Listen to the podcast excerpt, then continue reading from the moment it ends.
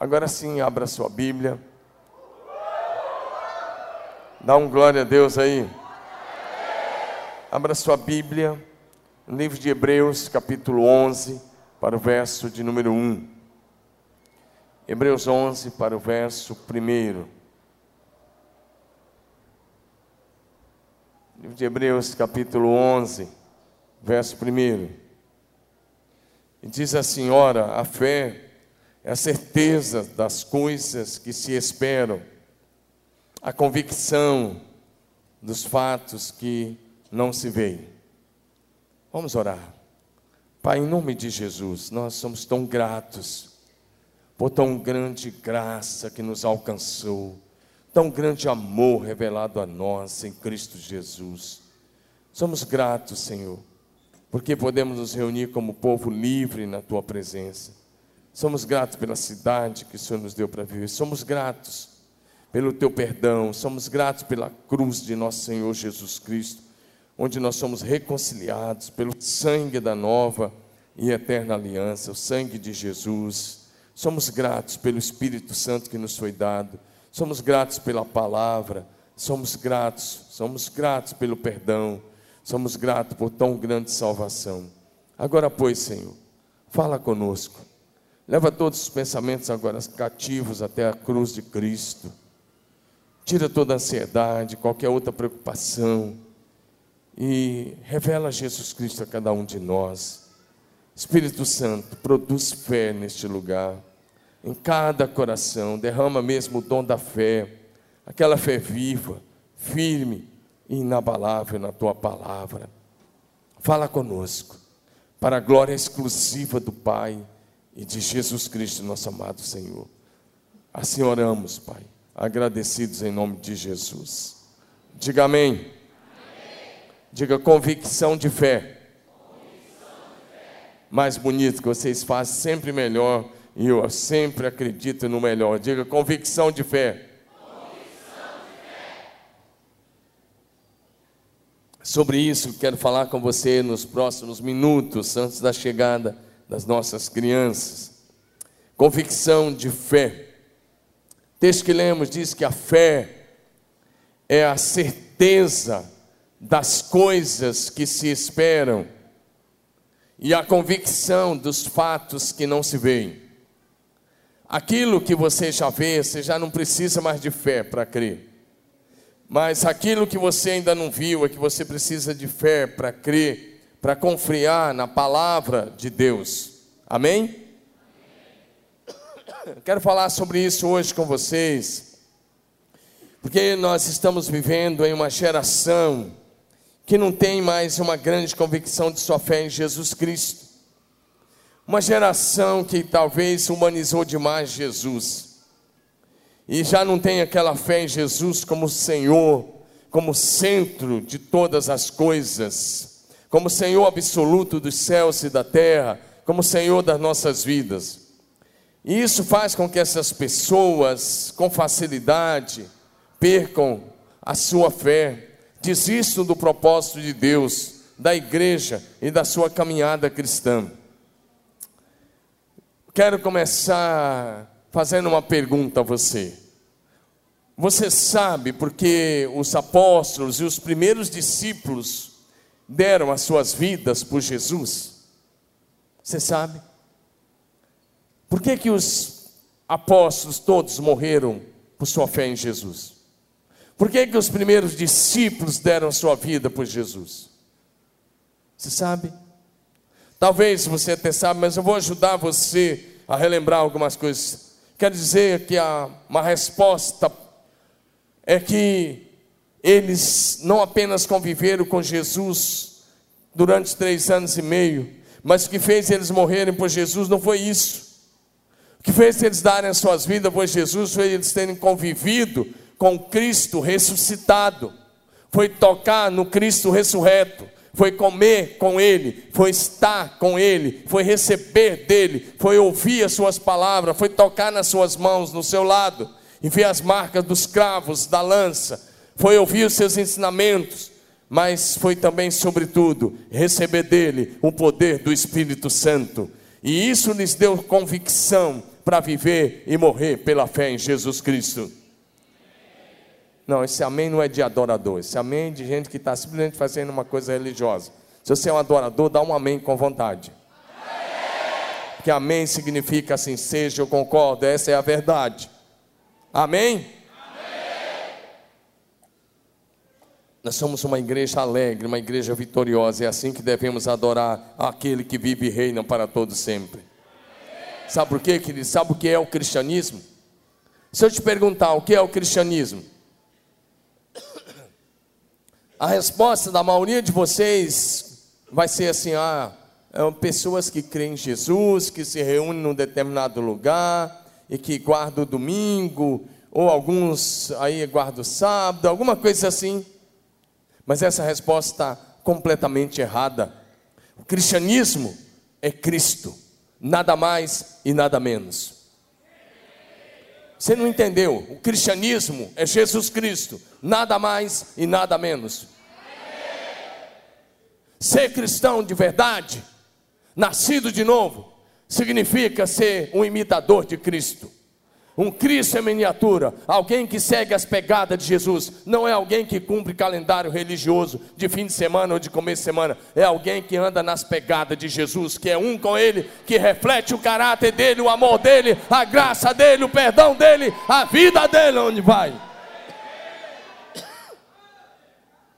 Eu estou tossindo, mas vocês, vou tentar chegar até o fim, vocês vão ter que me ajudar, diga amém. Abrindo, abrindo parênteses, hoje de manhã eu preguei em nossa igreja em Pompeia. Começamos nossa linda igreja lá em Pompeia hoje. É a 17 extensão dessa igreja. E isso é só o começo.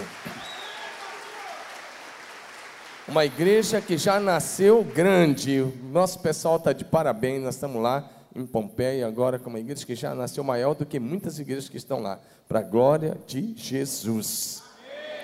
Fechando parênteses, então, meu querido, se você precisa de uma causa para viver e morrer, essa causa é Jesus Cristo de Nazaré.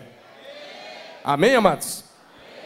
Em primeiro lugar, a convicção de fé no Senhor nos faz viver uma vida santa, nos faz ter um estilo de vida santo. Santidade, a palavra santo significa separado separado do pecado, do mundo e do mal, consagrado somente ao Senhor. A convicção de fé produz compromisso com a santidade ao Senhor. E isso vai nos levar a uma vida consagrada, uma vida de, completamente dedicada ao Senhor. Hebreus, livro de Hebreus, capítulo 12, verso 14, a Bíblia Sagrada diz o seguinte: esforcem-se para viver em paz com todos os, os santos e sem santidade ninguém verá o Senhor. Esforcem-se para viver em paz com todos e para serem santos, porque sem santidade ninguém verá o Senhor. Quantos querem ver o Senhor? Quantos querem ver o Senhor? Então diga assim: santidade. Diga sem santidade.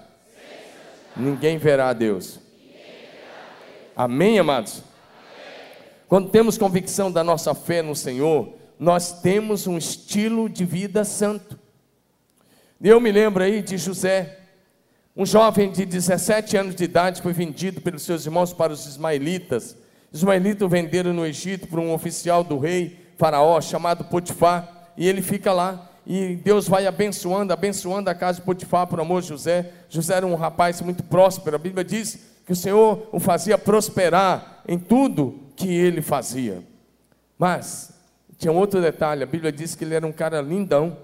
A Bíblia diz isso nesse texto de Gênesis, de número 39. Diz que ele era bonitão mesmo. E aí, a, a mulher do, do faraó, ela, uma mulher ímpia, ela queria atrapalhar a vida de José. Sabe o que a Bíblia vai dizer para a gente? Que aí, todos os dias, todos os dias, é, essa mulher chegava para ele e ela não falava assim, ó, oh, quero namorar você, ó, oh, vamos aí ficar, como diz a moçada aí. Não, ela não falava isso. Ali é direto. Gênesis 39, verso 7, a Bíblia diz que ela chegava para José e ela dizia: Deita-te comigo. Ele é direto ao ponto. E ele falava: Não, não, E ele ia fazendo isso, ela ia fazendo isso. Verso 10, diz que todos os dias, verso 10, falando ela, José, todos os dias. E ele não dava ouvido, ele falava não. E aí o texto vai, vai dizendo que um dia, verso 12, ela pega nas vestes dele, segura. Ela diz agora: Você não, não ouviu minhas palavras? Vai na marra mesmo. E ele foge. Ele foge. Por que, que José fez isso? Presta atenção numa coisa: naquela época não tinha Bíblia. Ele só tinha uma fé que tinha recebido do pai. Ele tinha visto o pai adorando Deus lá em Betel. Ele tinha ido com a família adorar Deus. Ele, o pai tinha falado da fé do seu avô Abraão, do seu é, do seu bisavô Abraão, do seu avô Isaac, da fé dele, ele tinha visto o pai. Ele estava num país com uma língua estranha, cultura diferente, é, religião diferente, práticas religiosas escusas, práticas religiosas que nada tinha a ver com Deus do céu. Um país que não conhecia o Deus do céu. Talvez ele fosse um dos únicos servos, mas lá estava ele, ele tinha convicção da sua fé. E cada vez que essa mulher dizia que queria ter um relacionamento sexual com ele, ele dizia: Não vou fazer isso para não pecar contra o meu Deus. Onde estão os jovens aqui com esse nível de comprometimento de santidade? Onde estão as moças, os rapazes com esse nível de comprometimento de santidade? Onde estão os homens que com esse nível de comprometimento de santidade ao Senhor? Não, meu querido, sabe que às vezes você vem aqui na igreja e não é regra geral, mas muitos de vocês vêm aqui, cantam e fazem alguma coisa, mas chegam em casa, vocês vão acessar sites que nada tem a ver. Vocês vão assistir canais que nada tem a ver. Vocês vão fazer coisas que nada tem a ver. Em vez de você estar tá fugindo do pecado, você está correndo atrás do pecado. Depois você quer ter vida com Deus. Isso não é cristianismo. Você está enganando a você mesmo. Você está caminhando para o inferno dentro da igreja. E depois você não vai dizer diante de Deus que você não foi avisado. O pecado não compensa. Qualquer hora Deus diz para você: chega, para com isso. E você vai partir para o inferno, porque você está tendo pecados prediletos. Eu te convido para um estilo de vida santo em Cristo Jesus. E a ensinar os seus filhos o caminho da santidade. Porque quem tem estilo de vida santo oferece não apenas um culto onde você diz, não, eu adoro a Deus só com o meu espírito. Isso não é bíblico, isso não é de Deus.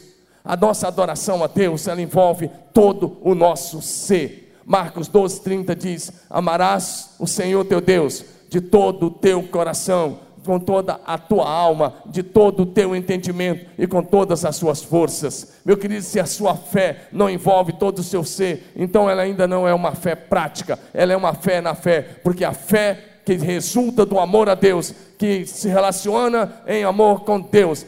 É uma fé que envolve a sua consciência, que envolve a sua memória, envolve o seu intelecto, envolve os seus pensamentos, envolve a sua vontade, envolve as suas emoções, envolve todo o seu corpo.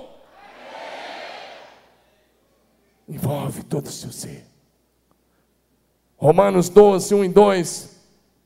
O apóstolo Paulo escreve o seguinte: Rogo-vos, pois, irmãos, pelas misericórdias de Deus, que apresenteis o vosso corpo por sacrifício vivo, santo e agradável a Deus, que é o vosso culto racional. E não vos conformeis com este século, mas transformai-vos pela renovação da vossa mente, para que experimenteis qual seja boa, agradável e perfeita vontade de Deus. O apóstolo Paulo diz: Olha, eu rogo a vocês, pelas misericórdias de Deus, ele diz: apresente o seu corpo como sacrifício vivo, santo e agradável a Deus. Olha para mim, e isso sabe o que, que ele diz? Isso é o culto inteligente de vocês. Romanos 12, 1. Quantos de vocês querem prestar um culto inteligente? Não, não entendi. Acho que a maioria quer fazer um culto de que jeito? Porque se não for inteligente, o contrário de inteligente é outra coisa. Quantos querem prestar um culto inteligente ao Senhor? Portanto, irmãos, rogo-lhes pela misericórdia de Deus que ofereçam sacrifício vivo, santo e agradável a Deus. Ofereça o seu corpo. Muda a versão, por favor. Muda a versão. Rogo os irmãos pela compaixão de Deus que apresenteis os vossos corpos como sacrifício vivo, santo e agradável a Deus. E isso é o vosso culto, aí está racional nessa versão Mas racional é um culto da razão, é um culto inteligente, que você sabe por que está fazendo. Diga amém. Quantos estão entendendo? Quantos querem prestar um culto inteligente? Culto inteligente é aquele que oferece o seu corpo no altar. Aí você entende que ele não é mais seu, ele é templo do Espírito Santo de Deus. E que você deve glorificar Deus também com seu corpo. Diga amém. amém. Sabe de uma coisa, querido? Quantos querem ser muito abençoados? Quantos querem ser muito abençoados? Então, querido, tem uma coisa: santidade ao Senhor. Diga santidade ao Senhor. Diga de novo: santidade ao Senhor. Quero te dizer uma coisa: o Senhor Deus cuida, o Senhor Deus abençoa, o Senhor Deus honra, o Senhor Deus prospera e o Senhor Deus promove as pessoas que têm um estilo de vida santo e dedicado a Ele. Está na Bíblia, tem tantos exemplos. Eu vou te dar um exemplo bem clássico. Daniel 1, ele vai colocando o texto, Daniel 1, de 3 a 20, isso eu não vou ler, mas vou só se mencionar, e ele vai, pode projetar Daniel 1, de 3 em diante. No ano 586 a.C., o rei Nabucodonosor, ele invadiu a terra de Israel, e ele levou para lá milhares e milhares de pessoas, milhares de jovens, a Babilônia era o maior império do mundo da época. O rei Nabucodonosor era um rei inteligentíssimo. Ele, numa própria visão que Deus deu a ele, daquela estátua de cabeça de, de ouro, de peito e braços de prata, tórax de bronze, pernas de ferro e pés de ferro misturado com barro. Na própria visão, ele era o cabeça de ouro. Por quê? Porque a Babilônia governava 127 povos da Índia até a Etiópia, o Império Medo-Persa, mais tarde a mesma coisa. E ele tinha uma filosofia de trabalho bem interessante. Ele pegava os jovens interessantes, inteligentes dessas nações, ele não matava, ele levava para lá, ele colocava numa faculdade lá na Babilônia, uma faculdade intensiva. E quando ele leva os jovens judeus, ele não faz diferente.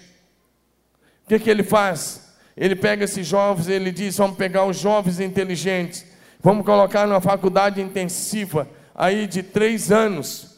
E ele diz: olha, eles vão comer da própria comida do palácio, eles vão poder beber da mesma, da bebida do palácio. Mas se você pegar Daniel 1, de três em diante, você vai ver que o Daniel, com mais três amigos, quatro jovens, tomaram uma decisão que lhes fez prosperar, que lhes fez ser abençoados, que lhe fez, fez com que isso agradou o coração de Deus. Porque o texto vai dizer que eles chegaram para o oficial e falaram: Olha, responsável pela comida, nós não queremos tomar o vinho que é oferecido pelo rei, nós não queremos comer a comida do palácio, nós queremos um estilo de vida mais simples. Por isso, nós queremos mesmo é comer legumes, frutas, verduras, essas coisas assim. E o oficial fica meio com medo. Ele diz: faz um teste de 10 dias. E eles assim fizeram. Verso 12 está dizendo isso. E aí, depois daqueles 10 dias, eles estavam muito bem, melhores que os outros. E aí o oficial concorda e dá uma ordem para o cozinheiro, verso 16. E ele tirou deles as finas iguarias e o vinho que deviam beber. Eles davam legumes. Esse foi o estilo de vida de Daniel não era jejum, isso aqui foi um estilo de vida que durou no mínimo três anos. Mas, olha o verso de número 17, Daniel 1,17, vai dizer para a gente que por causa desse estilo de vida santo, de não se contaminar com as coisas do palácio, deixa fazer que Deus lhes deu sabedoria, inteligência, para conhecer todos os aspectos da cultura e da ciência. E diz que a Daniel deu sabedoria para interpretar todo tipo de visões e sonhos mas no verso 19. Ah, o verso 18 vai dizer que vencido o tempo, os três anos vista passado, o rei Nabucodonosor chama os jovens para, para uma entrevista, para uma prova oral com ele, era um rei inteligentíssimo. E o verso 19 vai dizer que o rei falou com eles, e entre todos, ou seja, entre aqueles, aquelas centenas ou milhares de jovens, o texto vai dizer para a gente: não foram achados outros como Daniel, Ananias, Misael e Azarias. Por isso passaram a assistir diante do rei. Agora eles passam a ser uma espécie de conselheiros do rei. Verso 20. Verso 20 é mais interessante ainda. O rei lhes fez perguntas sobre todos os assuntos que exigiam sabedoria e conhecimento. E descobriu que eram dez vezes, diga dez vezes, diga dez vezes, dez vezes mais sábios do que todos os sábios, aí magos é sábios e encantadores de todo o reino. Dez vezes, o rei tinha muitos conselheiros, o rei tinha muita gente sábia, o rei tinha muita gente lá mas agora, quando de três anos com esse estilo de vida santo, estudando e se preparando, esses quatro jovens, quando se apresentam diante do rei, eles não são apenas mais sábios do que os outros jovens, agora eles são dez vezes mais sábios do que todos os outros sábios do império da Babilônia. Diga amém. Quer que seu filho seja sábio, pai? Ah, acho que você não quer não. Você quer que ele seja levado pelas drogas, pelas más companhias, pelas más conversações? É isso? Porque se você não quer que ele seja sábio, então ele vai para esse caminho. Se quer que seu filho seja sábio, vou te dar uma segunda chance. Se você quer que ele seja sábio, deixa eu te falar uma coisa. Primeiro ensine ele a amar o Senhor. Ensine ele a andar no Senhor. Depois deixa ele longe dos vícios. Porque senão ele vai se tornar escravo dos vícios. E aí você vai chorar muito tarde. Eles são mais sábios. E Deus os promoveu. Diga, Deus os promoveu. Diga de novo, Deus os promoveu. Sabe por quê? No decorrer dos anos, Daniel se tornou primeiro-ministro da Babilônia, do Império Medo-Persa. Primeiro-ministro. Sadraque, Mesaque e Abednego, que eles tiveram esses nomes mudados, eles se tornaram governadores de províncias. Que tal? Você quer uma promoção maior que essa?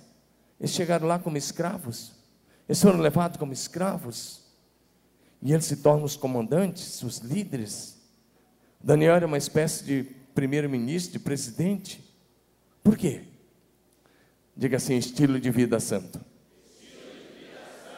Então, se você quer ver Deus te promover, Primeira coisa, meu amado, compromisso com a santidade ao Senhor. Amém, Amém amados? Amém. Segunda coisa,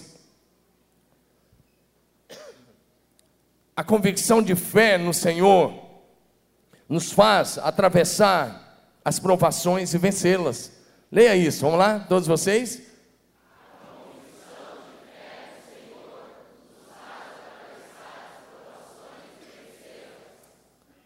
Querido, neste mundo caído, neste mundo cheio de pecado, isso aqui não é um mar de rosas, não. A vida cristã neste mundo caído é um campo de batalhas. E nós estamos sujeitos a passar as mais diferentes provações, aflições, tribulações, dificuldades. Pode ter certeza que o furacão que passou lá na América Central, que matou centenas e centenas de pessoas lá no Haiti, mais de 800 pessoas, e matou alguns lá nos Estados Unidos, esse furacão, ele atingiu a casa de não cristãos, mas atingiu a casa de cristãos também. Ou não atingiu? Atingiu. Neste mundo caído, nós passamos pelas mesmas coisas que as demais pessoas passam. A diferença é que o Senhor está conosco. Essa é a diferença. Que você tem Jesus que diz que o nome dele é Emanuel, Deus presente conosco. A diferença é que Jesus disse: Estou com vocês todos os dias, até a consumação dos séculos. A diferença é que você nunca está sozinho. Mas se você quer atravessar os momentos difíceis e vencer, você tem que ter uma fé firme e inabalável no Senhor. O Jó, que viveu lá no início do período do Velho Testamento, a região da Arábia Saudita, você sabe a história do Jó? Sabe que ele passou por uma provação terrível. Primeiro, ele perdeu os bens, é uma falência total. Satanás veio e fez com que os inimigos levassem todo o seu gado, suas ovelhas, seus camelos, seus bois e assim por diante. Depois, ele perdeu a própria saúde. Ele foi ferido por uma chaga má e maligna, desde o alto da cabeça até a planta dos pés. Depois, ele perdeu o amor da esposa, porque a esposa deixou de confiar em Deus e ela chega para ele e propõe um suicídio duplo. Ela diz: amaldiçoa o teu Deus e morre. Ela propõe um suicídio espiritual e um suicídio físico. Amaldiçoa o teu Deus e morre, acaba com isso. É o que o diabo quer quando você está passando uma aprovação. Sabe o que, é que o diabo faz? Ele chega perto de você e ele faz como a mulher de Jó chegou para ele.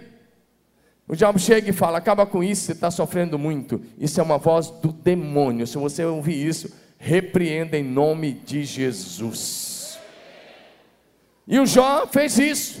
Quando ela fala, maldição teu Deus e morre, ele fala: você está falando como uma louca varrida, como uma louca qualquer. É o que está lá. Mas no meio da prova, sabe qual é a, como é que Jó se comporta? Jó 19, 25, projete para nós, Jó 19, verso de número 25. O texto vai dizer para mim, para mim e para você, uma palavra muito forte no meio da prova. Ele diz: Eu sei que o meu redentor vive e que no fim ele se levantará sobre a terra. Está passando pela prova, meu querido? Não é simplesmente dizer vai dando glória a Deus. Está passando pela prova, além de dar glória a Deus, levante sua mão e diga: Meu redentor vive. Ele é o Senhor da história. Ele está no controle dessa situação. Ele está no controle dessa crise. Ele não perdeu as rédeas da história da humanidade. Tudo está nas mãos dele.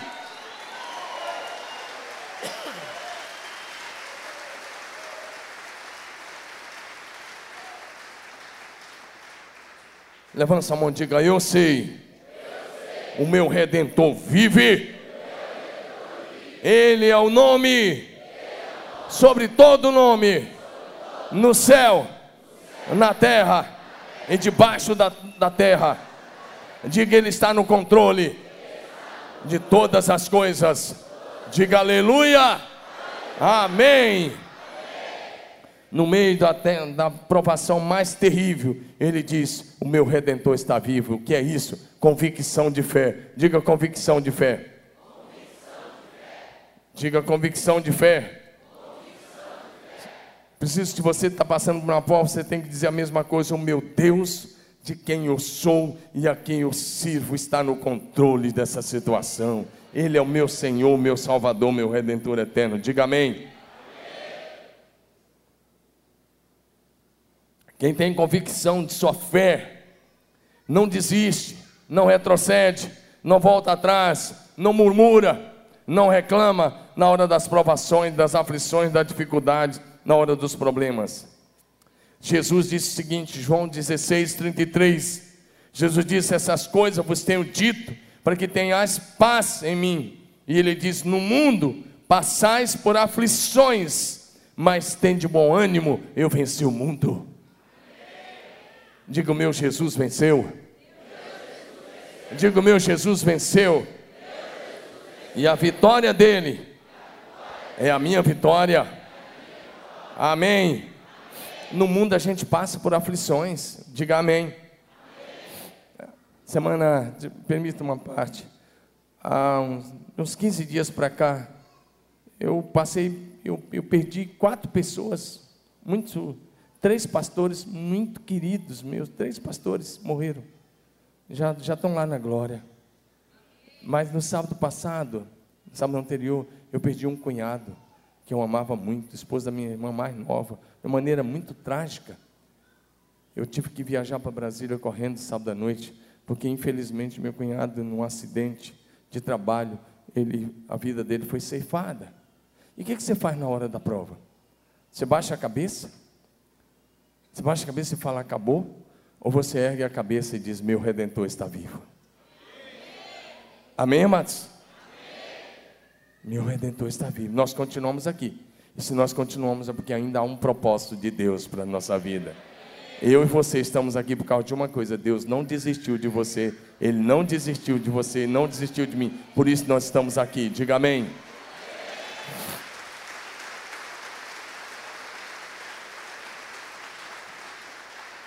Por isso, você pensa que foi fácil para mim esses dias? Não foi. Não foi. Mas eu tenho que saber, meu redentor está vivo. Amém, amados? Olha aí, meu querido, se você está passando uma prova, seja ela qual for, quero te dizer uma coisa: o Senhor está com você. Você não está sozinho. Diga amém. Diga, eu não estou sozinho. Isaías 43, quero ler esse texto para vocês, Isaías 43, de 1 a 4. E aí, a melhor maneira de, vou te dar uma dica aqui no meio da mensagem. A melhor maneira de você ler as promessas é colocar o seu nome. Diga assim: colocar o meu nome. Diga, colocar o meu nome.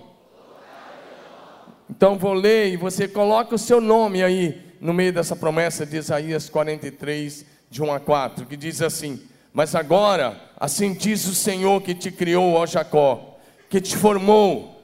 Aí no lugar de Jacó, Israel é o seu nome, tá bom? Eu vou falar de novo aí é o seu nome. Eu vou começar. E você coloca o seu nome na hora que eu for chegar nesse ponto. Mas agora, assim diz o Senhor que te criou, ó, que te formou, ó e ele diz para você nessa noite: a palavra para a sua vida. Não temas, porque eu te remi. Chamei-te pelo teu nome, tu és meu. Quando passares pelas águas, eu serei contigo. Quando pelos rios, eles não te submergirão. Quando passares pelo fogo, não te queimarás, nem a chama arderá em ti, porque eu sou o Senhor teu Deus, o Santo de Israel, o teu Salvador. Dá um grito de glória aí, um aplauso a Jesus, se é que você está adorando a Ele.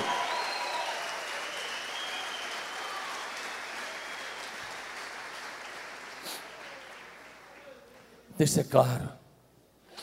Ele disse: quando eu estou contigo, eu chamei você pelo teu nome. Deixa eu te dar uma notícia. O diabo não quer que você saiba disso, mas Deus te ama com amor eterno e o seu nome está gravado nas palmas das suas mãos. Você não entendeu? Deus te deu um nome eterno e o seu nome está gravado nas palmas das mãos do nosso Deus. Ele cuida de você. Ele cuida de você. Tenha convicção disso. Se você está atravessando um momento difícil, não é culpa de Deus. O meu Deus não manda problema para ninguém. O meu Deus é a solução para o teu problema, é a resposta para o teu problema. Ele é o Senhor, Ele é aquele que cura a tua doença, que liberta aquele que está oprimido, é aquele que restaura o abatido, é aquele que levanta o caído, é aquele que dá força ao cansado e levanta aquele que não tem nenhum vigor. Esse é o nosso Deus. Amém, amados? Preciso que você saiba disso. Em Atos 27, de 21 a 25, o texto nos mostra Paulo passando por uma tempestade literal. Literal, ele estava sendo levado preso para Roma com alguns da sua equipe missionária. Lucas era um deles. E o texto diz que eles saem. Paulo pediu para não sair, porque Deus tinha falado com Paulo que era para eles ficarem ali. Mas o comandante não quis ouvir Paulo. E ele sai. E vem um vento forte chamado Euroaquilão. E esse vento bate contra o navio. E o navio é, eles começam a jogar as coisas no mar. Tinha 270 pessoas no navio. E eles tentam de tudo. Mas o navio ficou à deriva 14 dias. 14 dias. E eles, nesses dias, não viam nem sol, nem lua, nem estrela. Uma tempestade horrível. Mas no meio disso, o anjo do Senhor foi até Paulo. Amém, amados? Diga assim: no meio da tempestade, Deus envia o seu anjo Diga com convicção, meu irmão, diga no meio da tempestade. Deus envia o seu anjo. E aí o apóstolo Paulo se coloca em pé, a partir do verso 21, ele se coloca em pé e ele diz: Senhores, era preciso vocês terem me ouvido. Vocês partiram de Creta, mas agora, verso 22, ele diz: Tenham bom ânimo, porque nenhuma vida se perderá diante de vós, mas somente o navio. Ele diz: o navio vai ser destruído, mas vocês não. Amém, amados? E olha o verso 23, ele diz: Porque ontem à noite apareceu-me o anjo de, do Deus de quem eu sou e a quem eu pertenço e a quem eu adoro. E verso 24 ele diz o que o anjo disse a ele. E o anjo disse: Paulo, não tenha medo, é preciso que você compareça perante César. E Deus, por sua graça, deu-lhe a vida de todos que estão navegando com você. Amém, amados? Aí o verso 25, ele se dirige de novo àqueles 270 homens, ele diz: Portanto, senhores, tenham bom ânimo, porque eu confio em Deus. porque vai acontecer do modo como ele me disse. Ah, você não entendeu? Levante sua mão bem alto. Se você veio cultuar a Deus, se você é um cristão de verdade, nascido de novo, levante sua mão bem alto. Diga assim: Eu confio em Deus. Diga: Eu confio em Deus. Diga: Acontecerá. Como está escrito. Acontecerá. De acordo com a promessa. Acontecerá. O que Deus me disse. Diga aleluia.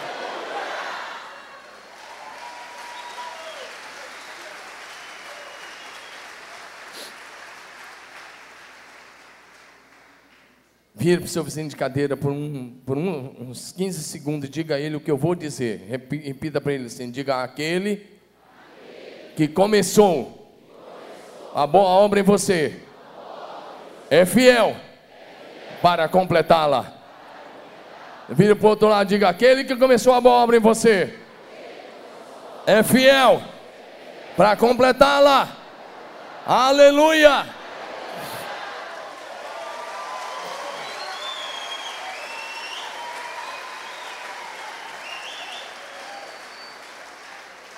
Isso está em Filipenses capítulo 1, verso 6. Paulo diz: Eu tenho convicção, estou certo que aquele que começou a boa obra em vocês vai completá-la até o dia de Cristo Jesus.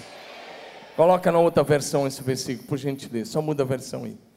Deu certo, aquele que começou a boa obra aperfeiçoará até o dia de Cristo Jesus. Mas a minha versão diz na na RA, é aquele que começou a boa obra é fiel para completá-la. Diga. Amém? amém? Meu querido, se você está passando por uma prova, deixa eu dizer uma coisa a você, mais uma coisa. Isaías 41, 10. Tem uma palavra muito forte para você aí. Isaías 41, versículo 10.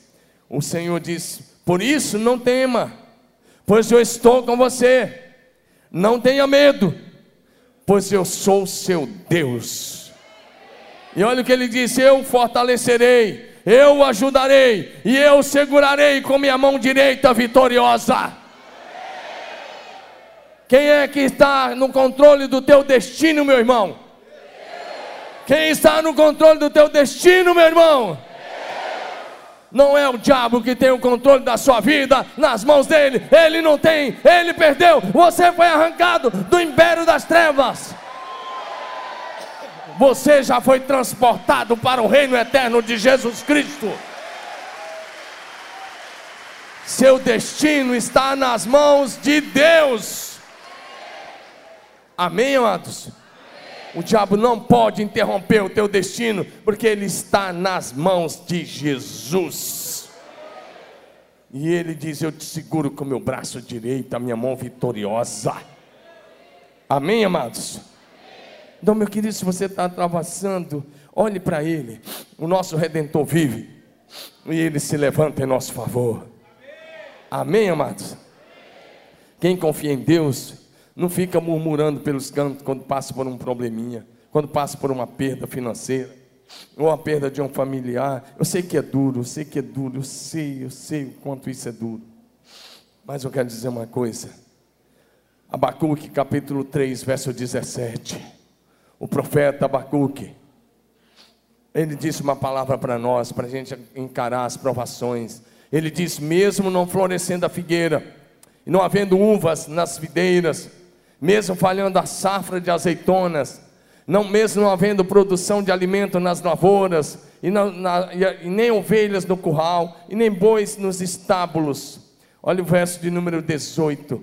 Ainda assim eu exultarei no Senhor, e me alegrarei no Deus da minha salvação.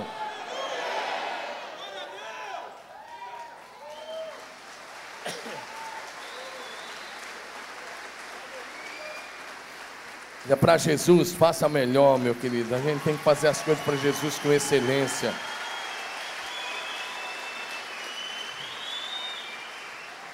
O profeta está dizendo: mesmo que tudo dê errado à minha volta, mesmo que haja falência da agricultura, da pecuária e da economia, ele diz: e ainda assim eu exultarei no Senhor. Porque esse negócio de ficar emborradinho com Deus, porque as coisas não ficaram do teu jeito, isso não é bíblico.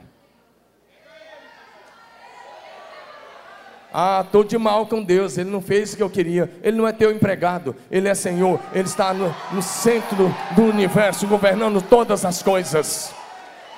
E Ele vai fazer as coisas do jeito dele. Ele diz: Usarei de misericórdia com quem eu quiser usar de misericórdia. Para de ficar de biquinho com Deus. Para dizer, não vou orar, não aconteceu do teu jeito. O teu cristianismo é de troca ou é de amor eterno com Deus? Porque se você está querendo usar troca com Deus, meu querido, Deus não entra nessa. A fé não é negociada. A fé tem como vínculo o amor de Deus que foi derramado no nosso coração. Então, meu querido, se você tem convicção de fé, fica firme na hora da aprovação. Amém? Mais uma coisa. Não vou pregar nem mensagem, nem metade da mensagem, mas tudo bem. Mas só mais uma terceira coisa, e depois dessa terceira coisa eu creio que eu vou parar. A convicção de fé no Senhor nos enche de coragem. Diga coragem. coragem. Diga coragem. coragem. Meu querido irmão, se você está aqui e você tá, é uma pessoa medrosa, deixa eu te dizer uma coisa: o medo é do demônio. O medo, o pavor, essa angústia, essas coisas é do demônio. Ah, é da humanidade. Não, é do, é do diabo. É do capiroto lá. Está achando que não? 2 Timóteo 1,7. Porque se você é nascido de novo, meu amado, quem habita em você não é o demônio, não. Quem habita em você é o Espírito Santo de Deus. E o texto vai dizer para nós que Deus não nos deu espírito de covardia, de medo. Deus não nos deu espírito de medo, mas de poder, amor e equilíbrio.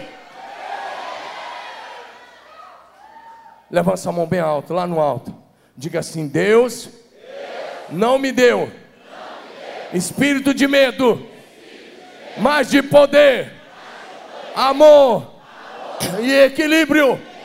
Poder, amor e equilíbrio. Poder, amor e equilíbrio. Poder, amor e equilíbrio. Esse é o Espírito Santo que habita em você.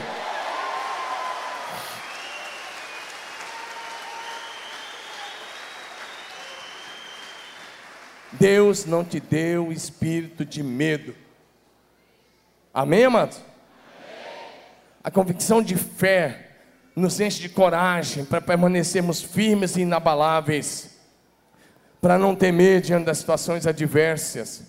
Talvez seja me fazer uma pergunta: o que fez Davi, um jovenzinho desarmado, encarar um gigante experiente de quase 3 metros de altura, um gigante armado com lança, com espada e com a proteção e ainda um escudeiro na frente dele? O que fez?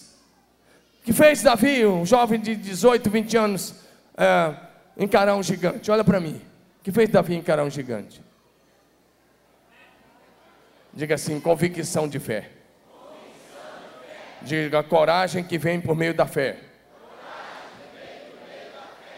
Em 1 Samuel 17, 45, Davi diz assim: Eu vou a ti em nome do Senhor dos Exércitos, o Deus de Israel a quem você afrontou. Diga amém. amém. Deus quer que você seja corajoso, querido. Diga assim: Deus quer, Deus quer. que eu seja corajoso. Eu seja corajoso. Amém? amém? Porque o diabo lida com o medo e Deus lida com a coragem. Coragem para você enfrentar, para você vencer. Ah, em Josué 1,7, Deus diz assim: somente seja forte e muito corajoso. Somente seja forte, Josué 1,7. Somente seja forte e muito corajoso. Para praticar a Bíblia, querido, tem para gente corajosa, amém, amados? Quem tem medo nem toma uma decisão ao lado de Jesus, fica preso, preso na tradição religiosa, morre preso. Mas quem é corajoso rompe e quebra as cadeias em nome de Jesus. Sabe de uma coisa? Lá em Juízes 6, Deus deu uma ordem a Gideão: fala que quem for medroso, para voltar. Medroso para voltar. Tinha 32 mil homens. Quando o Senhor, quando Gideão tocou a trombeta, 32 mil estavam lá. E Deus disse para Gideão: tem muita gente. Fala para os medrosos voltarem. Todo mundo que tem medo de morte, da morte é para voltar. Voltaram 22 mil. Tinha 22 mil medrosos num grupo de 32, ficaram 10 mil. Está em Juízes 6, 21, me parece. Não sou 21, 22, Juízes 6, 21. O texto é ah, Juízes, né? Se não for 6, 17, pode olhar lá. Vou até abrir rapidinho. Você vai ver que o texto é muito claro, muito claro. Ah, o texto vai dizendo, ah, Juízes 7, verso 3: apregou aos homens, aos ouvidos de todos, quem for medroso e tímido, volte. Então 22 mil voltaram, ficaram 10 mil apenas. No universo de 32 mil homens, Gideão deu uma ordem: ó, quem tiver com medo pode voltar, vai embora. 22 mil voltaram. Diga amém. Mas aqui não tem gente medrosa, não, tem? Onde estão os medrosos aí? Deus vai te dar coragem em nome de Jesus. Mas estão os homens destemidos que não vão voltar atrás, vão permanecer firmes e na palavra, na palavra de Deus. Porque gente medroso faz o que todo mundo faz. Ah, está todo mundo fazendo, vou fazer. Deixa eu te contar uma história rapidamente e eu vou orar com você. Aqueles, daqueles quatro rapazes que eu falei, Daniel e seus três amigos, os três amigos Daniel, Sadraque, Mesaque e Abednego, eles prosperaram muito na Babilônia, se tornaram líderes da nação. Os três amigos Daniel prosperaram muito, Daniel também. Daniel ainda mais que eles. O rei Nabucodonosor fez uma estátua, 60 côvados de altura. Sabe que isso dava quase 30 metros, ou cerca de 30 metros. Um côvado tem essa medida aqui, daqui até a ponta do dedo. 60 côvados completamente coberta de ouro. E era uma estátua do próprio rei. E o rei marcou um dia da inauguração da estátua. E nesse dia da inauguração, ele convidou as bandas de música. E o rei disse o seguinte: deu uma ordem: quando a banda tocar, todos vão ter que se ajoelhar diante da estátua. Está em Daniel 3, de 9 em diante. Todos terão que se ajoelhar. Todos terão que adorar, porque o rei era considerado uma divindade, e eles estavam, agora, ele estava querendo ser adorado como Deus, Deus com D minúsculos, Deus, Deus com D minúsculo. Milhões de pessoas estavam ali, tinha centenas, dezenas, centenas de ídolos.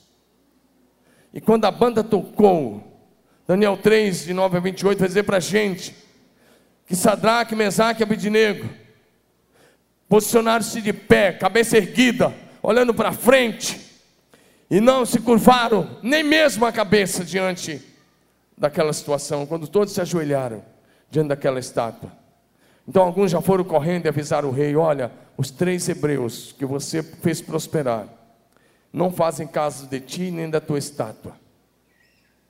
E o rei gostava muito deles, eram homens importantes no seu governo ocupavam uma posição privilegiadíssima. O rei chama-os e diz: Olha, vou lhes dar uma segunda chance. A banda vai tocar outra vez. E se vocês se curvarem, tudo bem. Senão, imediatamente vocês vão ser lançados na fornalha de fogo. Ele mandou que a fornalha fosse aquecida sete vezes mais, diz o texto. Sabe o que eles responderam? Eles olharam e falaram: Rei, não precisa mandar a banda tocar, não precisamos de uma segunda chance. E o rei havia afrontado o Deus do céu, havia afrontado, havia afrontado o Senhor. E eles dizem: não queremos segunda chance. E aí, o rei tinha dito: Quero ver, eu vou jogar vocês na fornalha, quero ver se o Deus de vocês vai poder fazer texto é muito claro. E ele disse uma, eles disseram: Verso 17. 3,17. Se o nosso Deus, a quem servimos, quer nos livrar, Ele nos livrará da fornalha de fogo ardente das tuas mãos, ó Rei. Se não, olha o texto, se não, fica sabendo, ó Rei, que não serviremos aos teus deuses, nem adoraremos a imagem de ouro que levantaste. Ele dizendo: Nós damos a nossa vida pelo nosso Deus. Você não entendeu? Eles disseram: Nós damos a nossa vida pela nossa fé no nosso Deus. Eles não estavam falando essas palavras para um amigo de faculdade, estavam falando para o monarca mais poderoso do mundo da época. O cara que poderia mandar cortar a cabeça deles naquela hora. Mas eles encaram o rei e diz: Não nos curvaremos diante dos teus deuses. Uma geração que tem convicção da fé é uma geração que não se curva diante das propostas indecentes que o diabo faz toda hora. É uma geração que não se corrompe e não se deixa corromper. É uma geração que é cabeça e não é cauda de ninguém. É uma geração que se levanta para influenciar e não para se deixar influenciar. Amém? É uma geração que influencia e que não é influenciada pelo sistema mundano e diabólico que está aí fora. Amém, amados? E o rei faz o quê? Ah, é? Então agora vocês vão ser lançados na fornalha. Eles são amarrados e jogados na fornalha, os três jovens. Ah, o fogo era tão forte e a Bíblia vai dizer que os homens mais fortes do exército foram jogá-los. E o vapor do fogo matou esses homens que foram jogados, os homens do exército. Mas o que aconteceu com Sadraque, Mesaque e Abidinego? Eles começaram a passear dentro do fogo. Normal. Passeando lá, dentro da fornalha. Só faltou ter uma cadeira preguiçosa, daquela que no interior você bota na porta e fica sentado na sombra tardinho. Eles estão passeando lá. Os soldados morreram, mas eles não. E aí o rei fica mais assustado ainda. Ele chama os ministros e fala: Nós não jogamos três homens lá. Ele fala: Os três foram jogados. Ele fala: Eu estou vendo quatro. E o rosto do quarto homem é o rosto do filho de Deus. Meu querido, se você tiver que passar por uma fornalha ardente, uma aprovação, Jesus já vai estar lá esperando por você. Você não estará sozinho. O Salmo 23 diz: Ainda que eu ande pelo vale da sombra da morte, o Senhor está comigo. Isaías tinha profetizado: quando você passar pelo fogo, você não vai se queimar. E se chove, passaram literal pelo fogo e não se queimaram. Diga glória a Deus. Diga aleluia. E aí o rei chama: Sadraque, Mesaque e Abednego saiam. E eles saem. A Bíblia diz que não tinha nem cheiro de fogo neles. Dá um glória a Deus aí, meu irmão. E sabe o que, que o rei fez? Um novo decreto. Aquele decreto primeiro foi anulado. Ele faz um novo decreto, ele diz: a todos os povos, nações e línguas. Ele diz: Eu faço um decreto que se alguém falar mal do Deus de Sadraque, Mesaque e Abidinego, que essa pessoa seja morta, sua casa seja destruída e sua, seu lote seja feito um monturo, porque não há outro Deus que possa livrar como esse. Dá um glória a Deus, diga aleluia.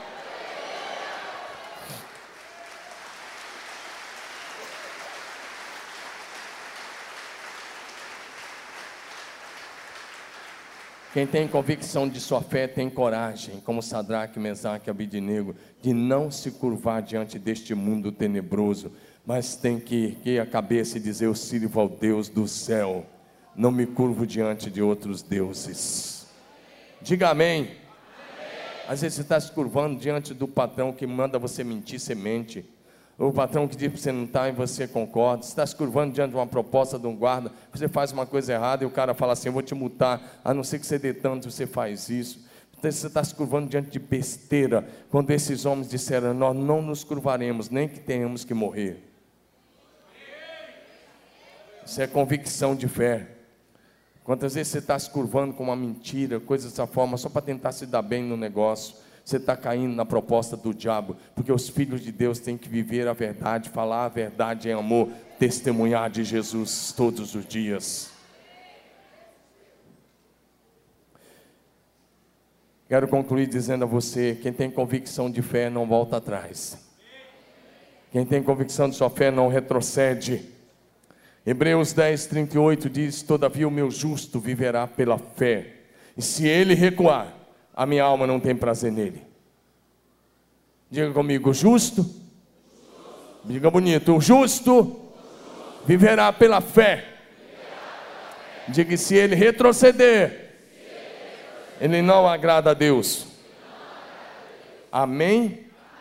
Não há nenhuma promessa para os que retrocedem. Não há nenhuma promessa para os que voltam atrás. Lucas 9,62, Jesus disse: Aquele que coloca a mão no arado e olha para trás não é apto para o reino de Deus. Talvez você entrou aqui hoje e você está pensando em voltar atrás, está pensando em desistir de uma série de coisas. E Deus disse: se você voltar, você não vai agradá-lo. As promessas são para aqueles que perseveram firmes até o fim. Diga firme até o fim. Levante a sua mão bem alta. Diga: aquele que perseverar, Até, o fim, esse será salvo. Mateus 24, 13 tem esse versículo. Jesus disse: Aquele que perseverar até o fim, esse será salvo. Vou dizer de novo, você vai dizer comigo: aquele que perseverar até o fim, esse será salvo. Amém? Para perseverar, você vai precisar ter convicção da sua fé. Quero concluir com o que está escrito em 1 Coríntios 15, 58, onde o grande apóstolo Paulo escreveu: Portanto, meus amados irmãos, sejam firmes, mantenham-se firmes, e que nada os abale, sejam sempre dedicados à obra do Senhor, pois vocês sabem que no Senhor o trabalho de vocês não é inútil. Amém, amados? Levanta sua mão e diga firme e inabalável. Diga novo, firme e inabalável. Firme e inabalável. Na fé e no trabalho de Jesus. Amém?